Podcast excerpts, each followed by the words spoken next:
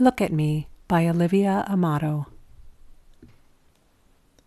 I'm sitting in the back seat of the Yukon, wedged between piles of suitcases that have been leaning precariously over my head for the past four hours. This fact only makes me disgruntled when I'm forced to shove the heap away in order to save myself. But as the only family member that can somewhat comfortably fit back here, I know this is my responsibility. I'm zoning out, listening to Taylor Swift with my headphones that have peace signs on them when her voice abruptly cuts out. We're getting close. Excitement imbues me as I tear off my headphones and throw myself to the window. Familiar blurs of trees rush past as they obscure the wood's dark depths. I convince myself that I glimpse dark figures within as we blow by.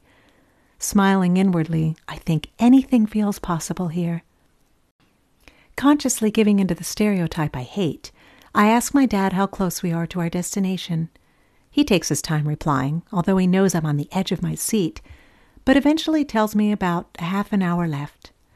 My face falls a bit, but as I continue to stare with anticipation at the perpetual scenery around us, knowing that by now my phone is sure to be out of reach from any service and no longer a source of entertainment, I discover I am perfectly content to watch in adulation as the deific picture in front of me comes alive. Perceptively, I feel the energy in the car shift from individual solitude to complete synchronicity. As we register, we all share the same exhilaration venturing into the world we inexplicably love more than any other. We pull up into the gravel driveway and see both humans and animals coming to greet us. I don't make it five feet from the car before I'm enveloped in hugs. I feel the grin grow and plant itself on my face, refusing to be torn off for the next two days. I can see the rest of the story play out in my head. My siblings and friends and I will spend a couple seconds inside the warm, welcoming cabin before we embark on an adventure around the mile long loop of neighboring cabins, each with their own animated characters who know us by name, affection seeking animals, and hundreds of stories to tell. We'll travel by the infamous haunted house on Shady Lane that we might return to later that night with enough courage. We'll catch up with friends who we only see this one weekend of the year, and yet we will know these people better than anyone else in our lives because we talk and look at each other. The look that means we don't just see each other, but we see the cracks in our armor and the parts where the light shines through. We get to watch year by year as the individuals grow into the beautiful souls they've been given. We'll recount memories around a campfire while we gaze at the clear astral sky that I'm convinced is hand painted by God. When we finally tire ourselves out from flashlight tag, we'll fall asleep watching Scooby Doo in our sleeping bags in the room that is ridiculously small for five growing kids. We won't mind the closeness, though, as we laugh and play fight until we collapse onto the uncomfortable floor. We'll wake up slowly to birds singing and the sun coming through the blinds, but then much quicker by my uncle, who makes coffee at 6 a.m. in the adjoining kitchen. I'll get up soon after and take this opportunity to go down to the river when no one is around and just listen. In these moments, I feel I'm spending the morning with God.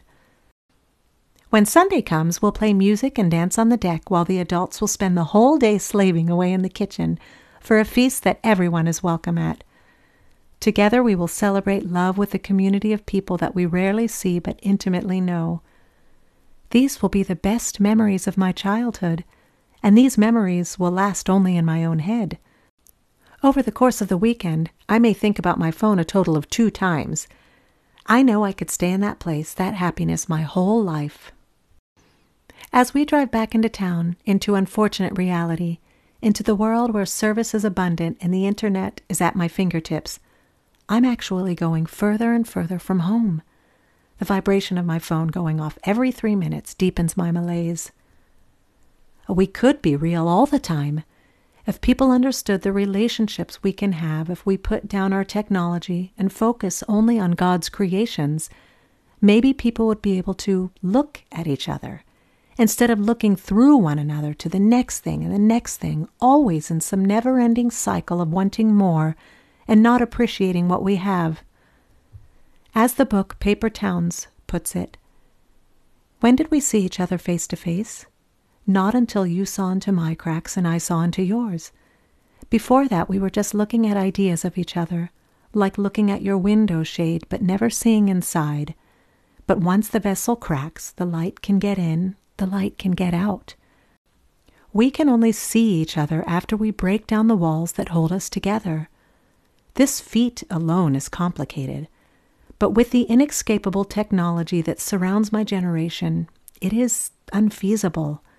Maybe without technology, people would see me as a child of God rather than a follower on their Instagram or a statistic whose only use is to benefit them.